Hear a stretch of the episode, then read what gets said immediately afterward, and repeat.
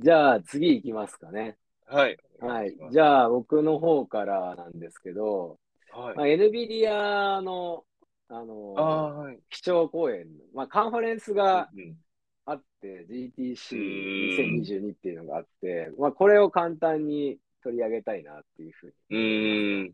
で、確か、春か、まあ、去年かな。はい、はい。もう、この基調講演見たんだけど、まあ、基本的にいろんな技術があって、まあ、もちろん。NVIDIA だから、あのグラフィックボード。がまず最初に来るんだけども、結構その上でソリューションをいろいろ提供し始めている。ああ、それは、この彼らのボードをどれだけ使うかっていう、そのニーズを創出してるっていう話でもあるんだけど、に。ああ、なるほど。確かあのクラウドのサービスでに。いろんなものをこう作ることを支援したりとかっていう中で、まあ、いろんな事例がこう出てきていて、うで、ん。僕が、あのー毎回というか、まあ、今回もこう気になったのが2つあって、まあ、それがこうデジタルツインっていうのと、インタラクティブアバターっていうもの。はいはいはい。うん、で、まあ、そのデジタルツインっていうのは、まあ、現実のいろいろなこうデータをこう集めて、うんコンピューター上に、まあ、精緻にシミュレーションして、その中で、はいろいろテストとかをう行。って、えー開発を、まあ、スピードアップしたりとか、精度向上あれですよね。ね。なんか、サイバーエージェントかなんかが広告とかにそのうんデジタルツインを出すみたいなのとかってやっうんうんたりしましたよね。そうね。なんか、そういうのもあって、だから、うんまあ、あのー文脈として、えーはいはいメタバース的な文脈で多分使われるところもあると思うんだけど、結構この GTC の中では、かなりはいはい。実用的なというああ。で、例えばあのーなんだ、今の、えーオートドライブドライあードライビングの結局 AI をあの学習させるっていうための環境提供とかっていう話もしてるんだよね。ああ、なるほど。そう、だからリアルに、まあ、いろんな道路の情報を集めたりとか、まあ、あとはうん。どんな感じで人がこう急に飛び込んできたりとかするかとか、まあ、そういうのをこうデータをどんどん集めていって、でそれをあの仮想空間上で実際道路があって、でそこに車を走らせていって、でうんどうなるかっていうのであの学習をさせていくみたいな。はいはいはいはい。だから、あの本当にこう、ディープラーニングとかそういったもので、運転を自動化するっていうことにおいて必要なテスト環境、シミュレーション環境を、まあ、デジタルツインというほもので作っていて、だから、まあ、これはあくまであの自動運転、車の自動運転って話だけど、はいまあいろんなね、今とかだとこう空を飛ぶとか、まあ、他にうんも船とかもあるかもしれないし、いろいろなこの学習をするにおいては、シミュレーション環境っていうのは結構重要で、まあ、ロケットとかもそうですもんね。そうそうそうそう。そう、だから、あの、現実とはやっぱり違うところはあるんだけど、大体こういう学習のアルゴリズムっていうのは、シミュレーションがどれだけあの本物のこう現実に近いかどうかっていうので、かなり精度が変わってくるんで、確かに。まあ、それを精緻に作っていくっていう意味で、えーデジタルツインというものが活用されてるっていうのはすごいユニークだし、面白いなっていうのは思うよね。なんか AI を使うための素材をまた AI で作ってみたいな話してますもんね。そうそうそう。で、あとはね、例えば、あの、アマゾンとかの例とかでも出て、が出てるんだけど、はいその倉庫の中でどういう風な感じで荷物を配置すると効率よくロボットが動けるかどうかとか、そういうのをシミュレーションしたりとか、確かに。なん。うん。だから、本当にこう、あの、対になっている、デジタルツインってそのまんまだと思うんだけど、ちゃんと現実の世界とこう一緒になっていて、その中でいろいろな学習させるっていうのはすごく興味深いっていうのが一つあって、うん。で、あともう一つが、このインタラクティブアバターっていうので、に。はいはい。これは何かっていうと、まあ、その、まあ、いろいろ今、アバターとか出てきてるけれども、こう人が、うんうん、えー、そのアバターに対して話しかけると、その裏で、はい、えー、人間の、えー、その表情と、えー、話した内容と、その話し方を分析してリアルタイムで。でそこを元に、えー、アバターの表情とアバターが話す内容とその話し方をリアルタイムであの生成していくっていう。ええー、インタラクティブアバターすごい。だから結構それも面白くって。へえー。だからまあ完璧にそれがこうできてるかっていうと、まだある特定の、ね、あの領域だったりとか、そういうところで実現できてるって話だと思うんだけど、まあ、これ NVIDIA としてはその開発環境も提供しようとしてるみたいな話をしてて。へえ。うん。なんで、まあそれもしかもなんかノーコードでできるようにするみたいなこと言ってて。すごいな。なるほど。そう、だからなんかそういうのも結構いろんな形で広がってきそうだなとかっていうふうに思ってて、うん、まあこれ前回の基調講演でもこのデジタルツインとか、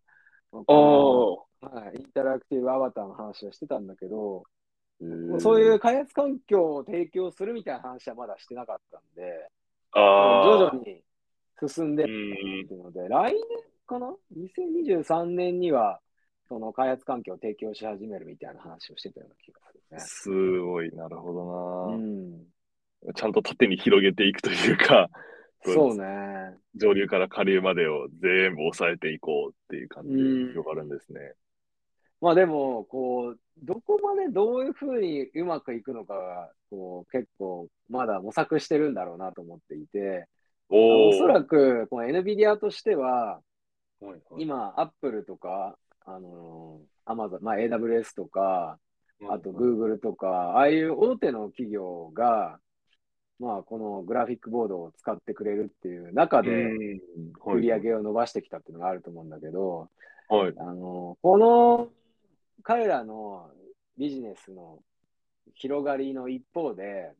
はいはい、Google とかああいう企業は自分たちでチップを作り始めてるわけじゃないですか。ああ、確かに確かに。うん、で、CPU の部分っていうのは結構自分たちで作り始めてるのがあって、それこそ、あの、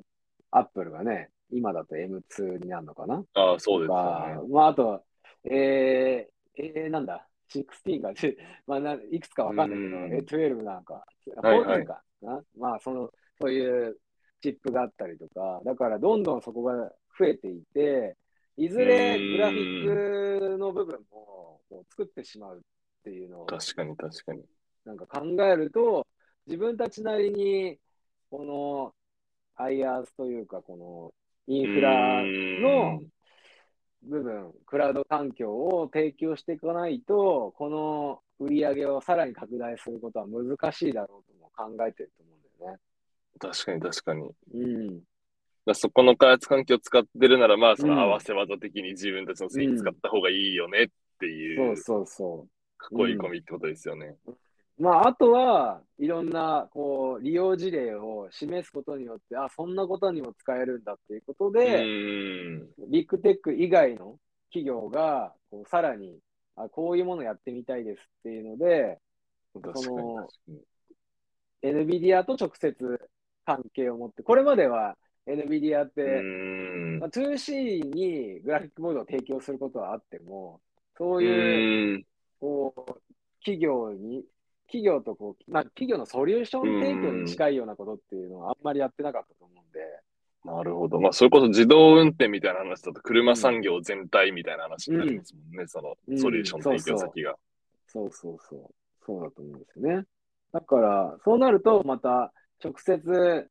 あのビッグテックではなくて、普通のエンタープライズの